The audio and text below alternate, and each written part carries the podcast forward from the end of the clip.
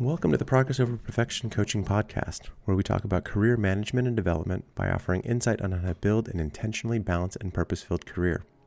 Today, we're talking about how to build your career development team. What are the roles that you need to staff, and how do you go about finding and cultivating those relationships, and how do you know when to let them end? With that, let's get started.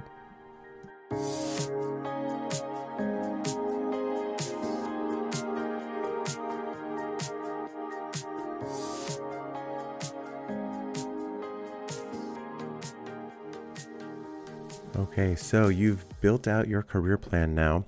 You have it perfectly articulated to what it is that you want to do, but now you have to figure out how to go and build that team that's going to help make it a reality. So, talked a little bit about this back in episode six, talking about the Harada method. One of the key points uh, of that philosophy or that framework was that you need to have a team to help you uh, execute against your career development goals. So now I'm going to share with you uh, the four roles that I think about when I build my career development team, and they're they're not necessarily anything new or groundbreaking, but hopefully these are some ways that you can kind of think about those roles as well as how to find and cultivate those relationships and how you can put them to use. So I'll go really briefly over what those four roles are, and then dive into each one with a little more detail, and then talk about more generally how to go about building those relationships, finding those relationships, and cultivating them. And then ultimately, if you end up needing to, and you probably will, and that's okay, ending some of those relationships. So,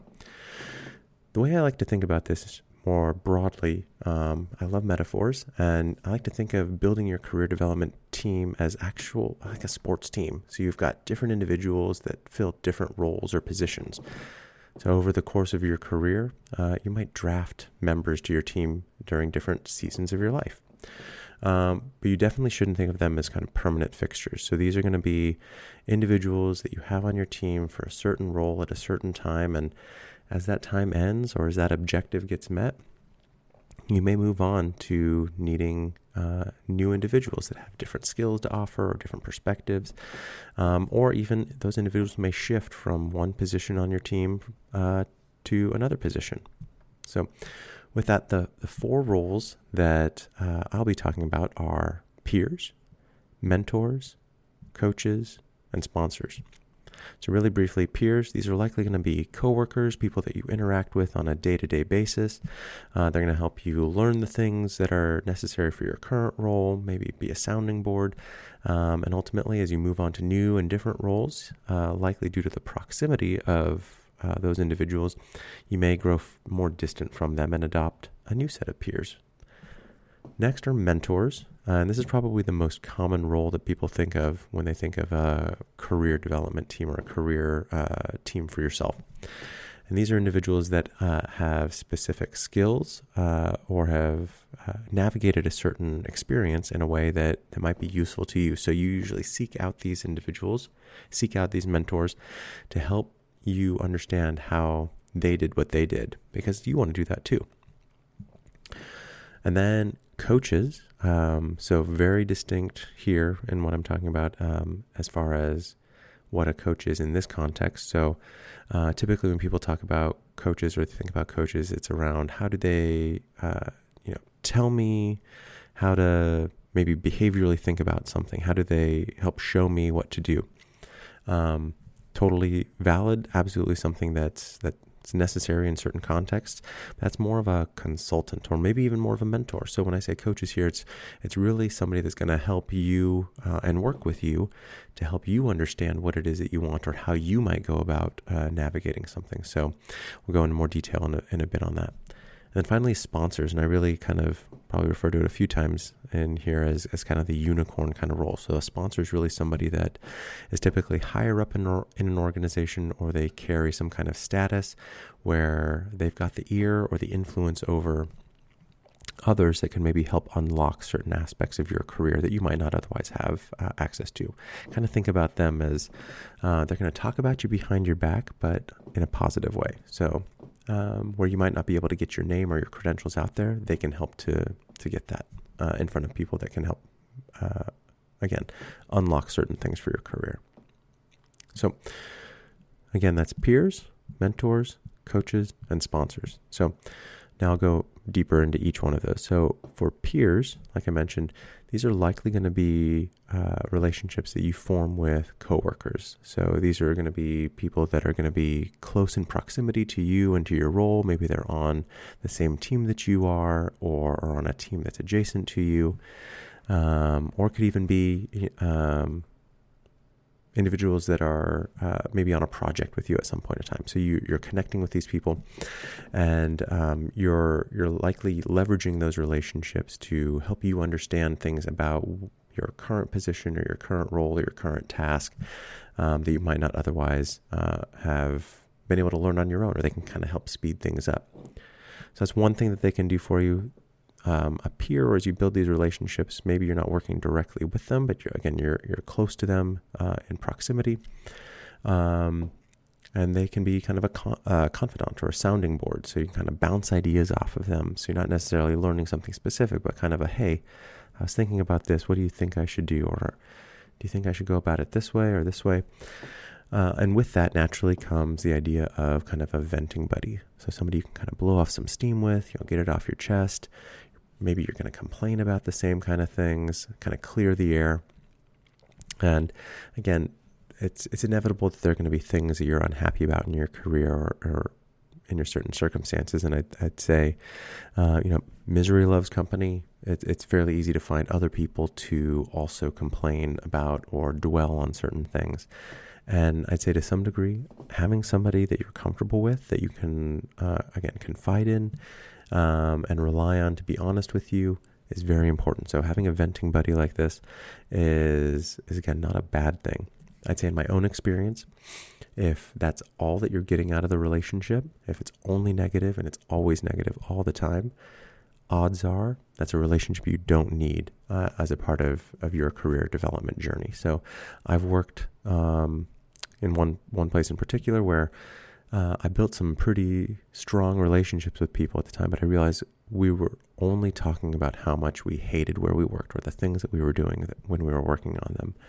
And, you know, we got to be pretty close, but over time, realized that I was incredibly unhappy. And the more that I talked to this person, it didn't move me any further along in my career. And again, you're building this team to help propel you through your career, to help you get after and accomplish the things that it is that you want to. So if you're only dwelling on the negative and you're not doing anything productive about it, you probably don't need that. And again, I don't want to tell you how to build your relationships, but I would, I'd say, if you're noticing that you're only negative about uh, things with, with certain individuals, you might want to reconsider how big of a role you're letting them play in your on your career development team. Um, so again, in that one example that I had, um, once I left that organization where uh, you know I had fairly close peers um, where we would complain about everything, I never talked to them again after that. So our commonality, our common ground, was how much we hated our circumstance. So pretty good sign that I probably should have cut that relationship out or at least limited it and, and you know, kept it professional, obviously, um, but not spent so much time with that specific relationship. Now, love to talk about this one. This is a, a, kind of the exact opposite of that, and this is uh, an idea that is pretty new to me. It's the idea of a brag table. It's not a literal table. I guess it could be, but doesn't need to be. And it's an idea that I first heard of uh, from Jon Acuff. So if you haven't heard of him, uh, fairly well known, prolific uh, podcaster, writer in kind of the business self help uh, kind of development space. Incredibly funny. Like I said, he's got a podcast. I highly encourage that you check it out. He's got a new book that's out. Um, he's not plugging it, but Jon, if you're listening, happy to uh, to partner on something there. But I'll link both of those in the show notes if you're interested. Um, it's got tons of great ideas, very goal oriented, um, but enough gushing there. Um, the brag table, though, is uh, again this understanding that you have with likely another peer where you can kind of call each other to the brag table or have regular meetings where you come to the brag table and all you do when you get there is you talk about the awesome stuff that you've done. Typically, when you do that, you kind of feel guilty a little bit. At least I do. You kind of feel a little guilty, uh, kind of like you're bragging or you're showing off, uh, kind of narcissistic or self absorbed. You kind of always worry about what the other person's thinking. Like, oh, are they judging me for for being proud of this thing? The brag table is great because it gets rid of all those. Uh, all of those preconceived notions or all those uh, you know potential pitfalls it's this agreement that when you come to the brag table, all you're going to do is talk about how awesome something you just did was, and the other person's going to do the same, and you just you share that positive energy with each other. Um, so I'd say if you can find somebody that you can build that brag table relationship with, um, it can go a long way again for kind of magnifying or multiplying the positive things that you're doing throughout your career and kind of help build some confidence. So, with peers, like I mentioned, it's likely going to be based on proximity. So, in a role or at a company or on a team, those that's the the group that you're most likely naturally going to draw those kinds of connections from. So, as you move to new teams or functions or companies, that uh, sphere of influence or sphere of exposure is going to shift as well. So, with that, as you shift over time, individuals may fall out of this relationship or actively fall out of this relationship, and new people may take their place. Now, with peers, uh, and again, uh, believe I mentioned that uh, you don't necessarily formally go and like slap a label on these individuals, say, "Congratulations, you're a peer or a colleague in on my career development team." These are just kind of people that you kind of mentally tag to say, "Hey, I know that I can go to this person to talk about this," or "Oh, I gotta meet up with this other person for the brag table. Um, so again, kind of a transient nature, but again, these this can also be the largest group that you have on your on your development team because again, there's not really a fixed number of, of positions you're trying to fill. So next are mentors. Like I mentioned, mentors are probably what you most commonly think of when you think of building this kind of team. And the thought behind that is also that you're you're looking to learn something very specific. Um, and what I like to think of for mentors is they've walked the path that you're hoping to. So you want to build a relationship with them so they can tell you how they did it. That's not to say that you're going to do it exactly the same. That's the beauty of like a good mentor mentee relationship is you you can articulate what it is that you're trying to accomplish and hopefully draw the connection with them to help them understand why it is you reached out to them they can tell you how they did it. And then as you have a dialogue, they can understand your circumstances or context and then offer advice, uh, applying their own experience for how you might go and achieve the same kind of thing. So again, this could be skill based, it could be how to navigate a certain experience, but it is probably largely advice based. So in, in some ways, this kind of mentoring is almost like a consulting. They're trying to tell you um, based on their own expertise and all the things you've been able to tell them how you might go about doing something. Now, should be again goal oriented and clear about what you want to learn from them. So, um, very context specific.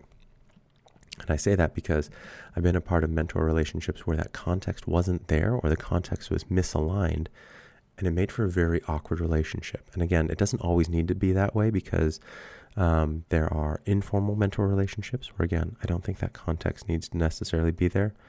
But if you're a part of a formal mentor relationship, if that context isn't there, that's where it starts to get really awkward. So, uh, for a formal mentor relationship, what I'm talking about is like an actual, you sign up for either to be a mentor or to get a mentor.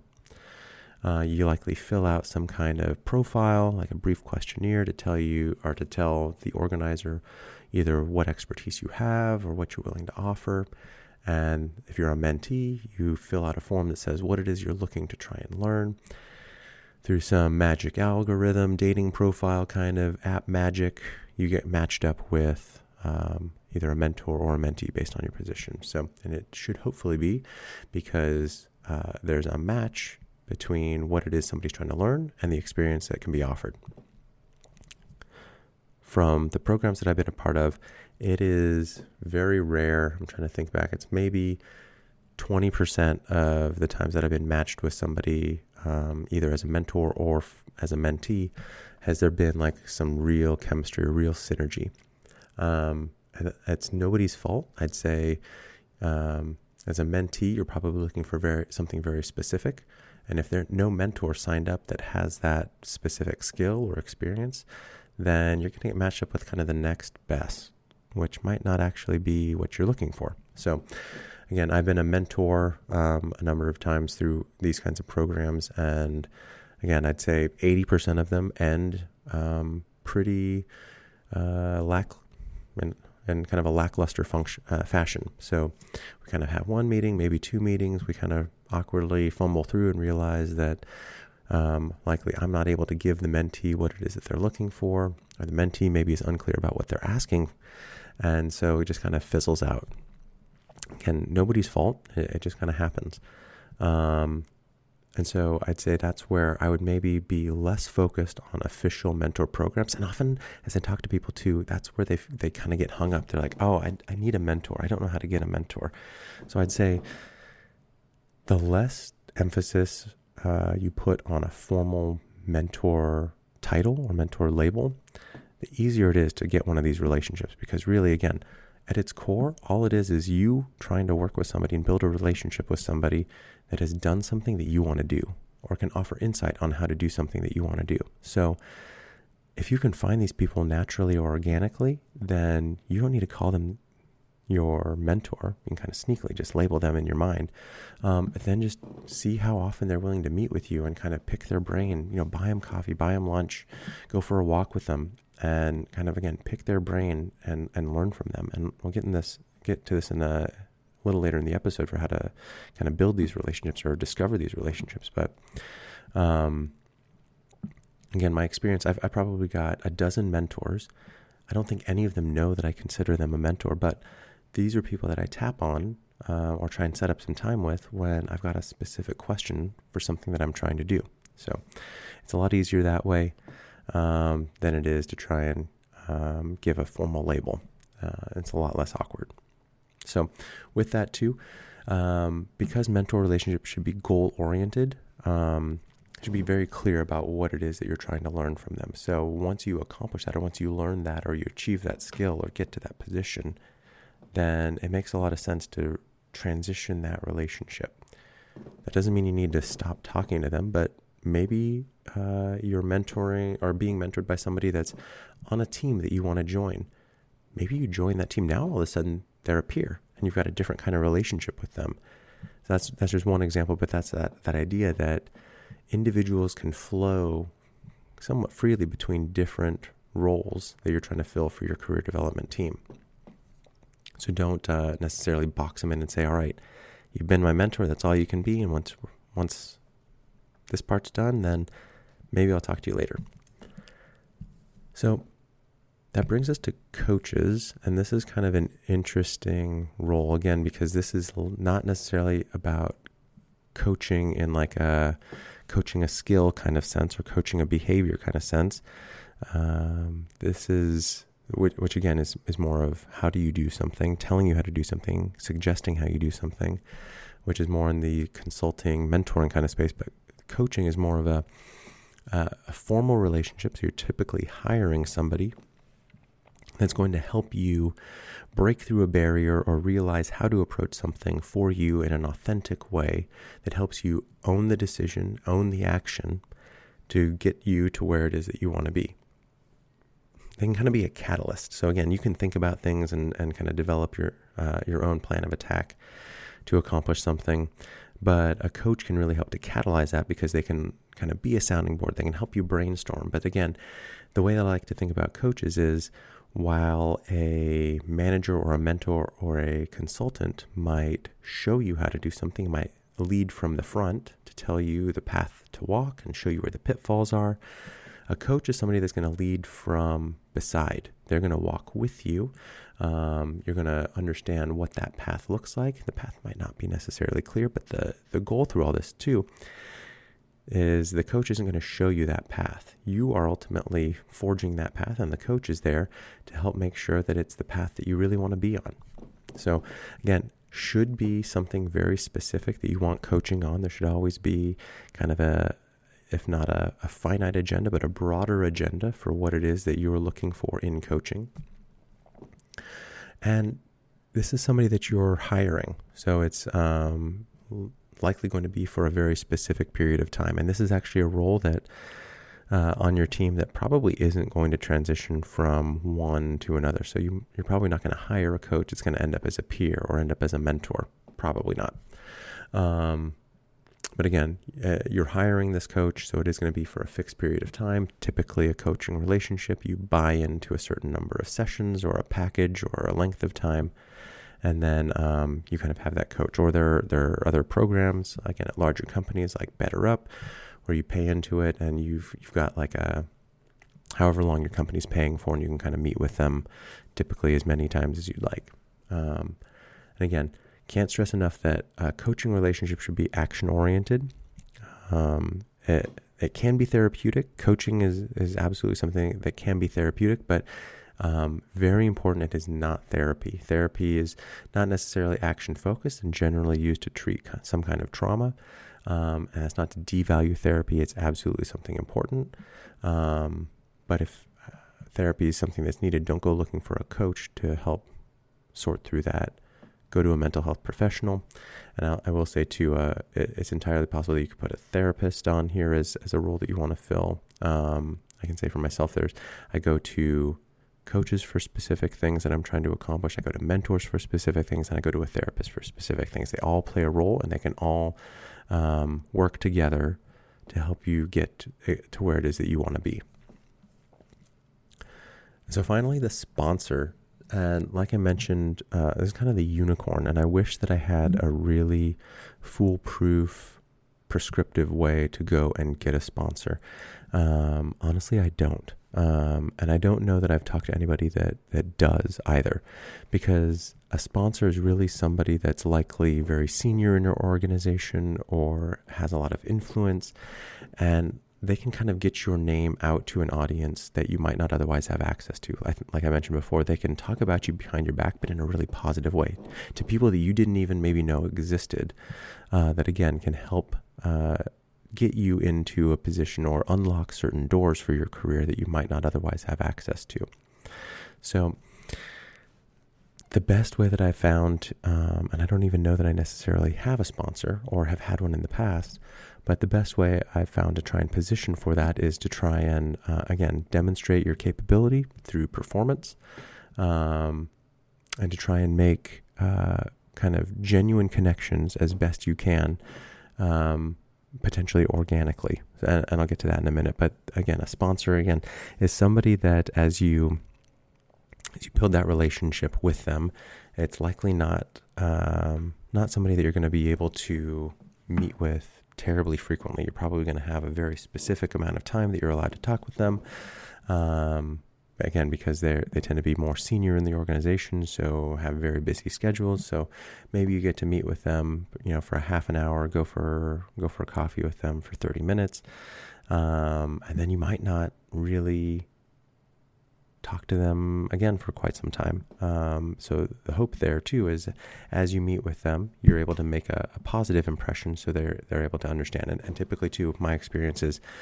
Uh, in order to get one of those meetings with somebody that's a potential sponsor, it's typically through your layers of managers. Your manager may recognize your potential and then pass your name up to his manager. And over time, you might build that relationship, and then your name might get passed up to the next level, and maybe the next level, and, and that's eventually that that kind of level of the atmosphere within an organization where a sponsor a relationship probably manifests. So again, really harder to uh, much harder to, to kind of pin down and try and bottle, um, but can be incredibly powerful in terms of, uh, again, the doors that it's able to unlock because this is somebody that's able to say, hey, I understand what this person wants, I believe in them. Um, we should give them a shot at, at this. So I will say though, related to the sponsor, more than probably any other relationship up to this point, it's got to be you've, you've it's super important that you have a very clear idea of what it is that you want your career to do or what you want to do as a part of your career. You've got to be able to tell that story very plainly and very clearly. Uh, again, because as you get uh, to individuals with more influence that are more senior, they're going to have less time to kind of interpret and and try and find the right fit for you. So if you can be as crystal clear of your fit as as possible, then it increases the likelihood that they're able to find uh, a way to put that to use. Um, ideally for the organization, so there's a benefit there, but also for you because you're able to to kind of do the things that it, that you're claiming you want to do. So, and then as far as how sponsor relationships end, um, I'd say again super hard to pin down. Um, it's likely going to be uh, uh, probably a less intimate relationship in terms of like number of times you're going to connect with this person, kind of degree of sharing you're going to be able to do with them because you're just going to meet so infrequently, likely. So if you're lucky, then over time you're still able to kind of have touch bases with with these kinds of sponsors. So now we've gone through in depth the four different relationship types. So again, that's peers, mentors, coaches, and sponsors. So I'll talk a little bit about how to go and build these kinds of relationships. So, um, like I mentioned, for peers, that's going to be based on likely proximity, um, and and this is going to be potentially a little bit of a, a hot button issue. Um, this with where we are and kind of the the idea of a hybrid working environment and remote work and return to office. Because um, right now, uh, so November 2023, it's it's kind of uh, seems feels like a tipping point for uh, a lot of larger organizations are pushing for more return to office physical presence, and there's this tension around being remote and hybrid. Um, but I will say, and again, here's where it's potentially hot button, hot button issue, or even potentially hot take. I'd say it's going to be a lot easier for you to build these kinds of relationships if you're in person, you know, physically near, um, in in the proximity of other individuals. Um, so it's not to say you can't build these relationships remotely. Obviously, people have done that for, for years, and I've I've built relationships with people over LinkedIn before. So having never met them, but I would say if you're looking to build strong, uh, a strong team at the organization that you're at, assuming it's a, a larger organization where where there is a physical office to go into. Uh, being physically present is going to unlock all sorts of opportunities that you might not have otherwise have known. You're going to run into somebody unexpectedly and maybe get put on a project or be able to talk about an issue that you thought, or maybe somebody overhears something that you're saying and they, they want to offer to help. Or here's probably where you're going to have the best chance of getting one of those sponsor relationships as you see kind of maybe a, a vice president down the hall, or you see them getting coffee, or uh, you might not otherwise have exposure to them. So just just being near people is going to increase your chances of being able to to fill these positions on your team. So, as an as an example, over the last two weeks, there have been a half dozen instances, a half dozen individuals that I've just run into by accident, and I consider them all part of my team.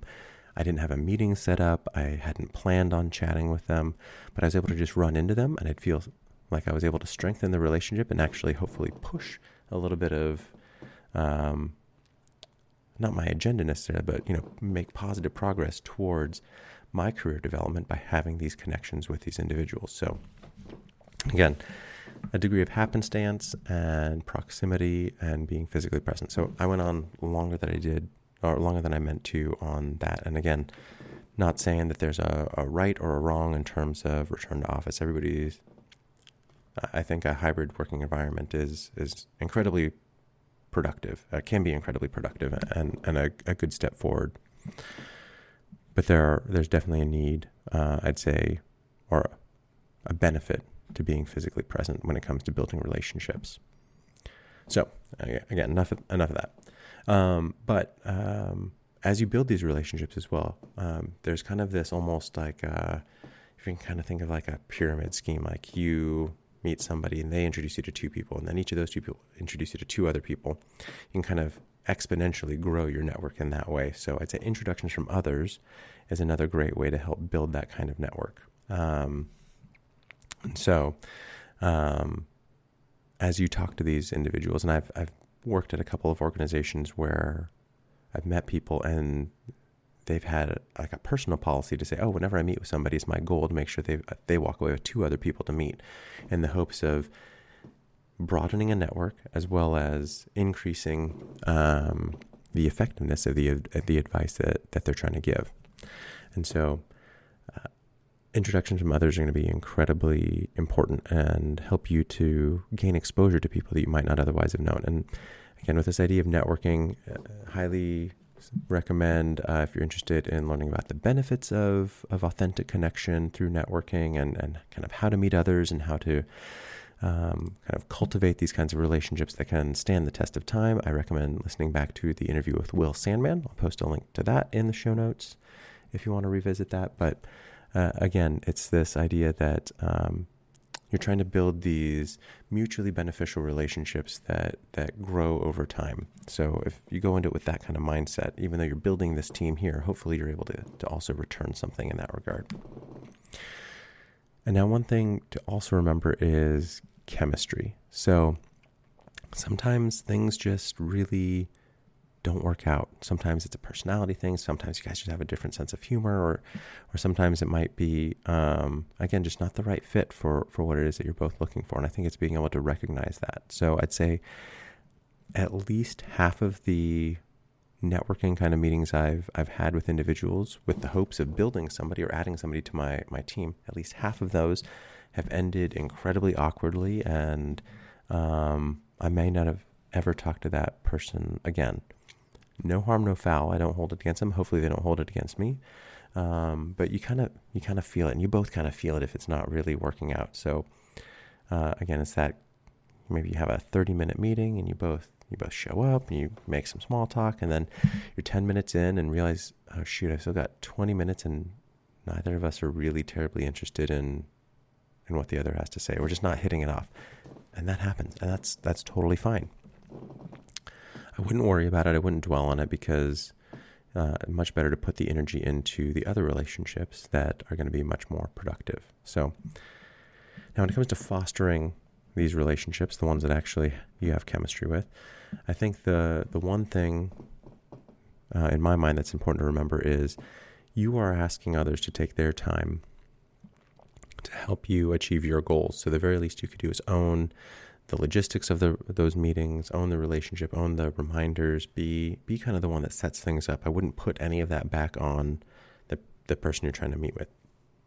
So again, if if you're wanting to have a mentor, or you you've got a mentor uh, where you work and you want to meet with them, you know, every month, I can't stress enough. Be the one to set up that that recurring meeting. Um, typically, when I want to meet with somebody uh, I'll send them a note in advance. I won't just drop a like a calendar invite on their on their calendar, and it's typically uh, through through an introduction from somebody else that that I'm introducing myself to this person. Say, hey, I met with so and so. They recommend I meet with you. I'd like to talk about this. I want to give them some context. Here's why I'm reaching out. Here's what I'm trying to accomplish. And I ask for permission to say, is it okay if I set up 30 minutes on your calendar? Um, I can go ahead and send the invite through and and let me know. And I wait for a response again. I don't just drop a, an invite on their calendar. Um, and then after the meeting, kind of get a feel for how things have gone. Hey, this was great. I'd love to keep this conversation going. Is it okay if I set up a recurring meeting every month for us to meet or every other month? Um, and again, hopefully you've established the context of the relationship. Hopefully you already have in your mind where they're going to fit on your team. And then you kind of go from there. Um, and so, again, with that too, knowing that there's a life cycle to all of this. Like I mentioned, peers are going to naturally fade in and out, likely as you, you move on to different teams and, and your sphere of exposure changes. Mentors, you're likely talking to them about a specific task or a specific action. So over time, that's going to also change. So knowing when that that phase or that season is over, being able to kind of you don't need to formally say like all right well i got what i wanted out of this now we're done uh, it can kind of just taper off um, or you'll realize like hey this has been great we've been meeting every month is it okay if we actually change the cadence to maybe now like once a quarter? Or you know is it okay if i reach out if i want to talk again? You kind of leave it open-ended um, but i'd be forward about that too. So there isn't just this abrupt oh now i guess we're not meeting anymore. I don't think there's necessarily a wrong way. Again if there's chemistry and you're open and you're talking with these individuals um, on your team, they're all probably going to be on the same page and all right with that. So that's about all there is um, on this topic. So again, peers, mentors, coaches, and sponsors, and uh, what it is, how what they can do for you on your career journey. We talked about how to build those relationships, how to initiate, how to maintain, and how to foster and almost as important, all that how to kind of end. So, the one thing that I'd invite anybody, obviously, love any feedback, but the one thing in particular, if you've got any advice on how to find and build and cultivate a sponsor relationship, please reach out to me. I'd love to share that with others. have you on for an episode. We'll talk about how you've done it and how you might encourage others to do it as well. Because I think that is the one thing that um, I've yet to find really good advice that I feel that I can emulate and kind of own the action to put into effect for the benefit of my career. If anything, assuming I've, I've got sponsor relationships that um, they feel like they're they're not something that I can inflict agency upon to try and make them happen and kind of if they happen, it's kind of almost a happy accident. So, again, if you've got advice on that or any other aspect of building your career development team, do send me a note at patrick at prgscoach.com. Or if you have any other questions, concerns, comments, criticisms, critiques, send those as well. I'd love to hear them. And with that, I'll sign off with a certain type of perfection can only be realized through a limitless accumulation of the imperfect. Thanks again for listening in, and we'll talk more in our next episode.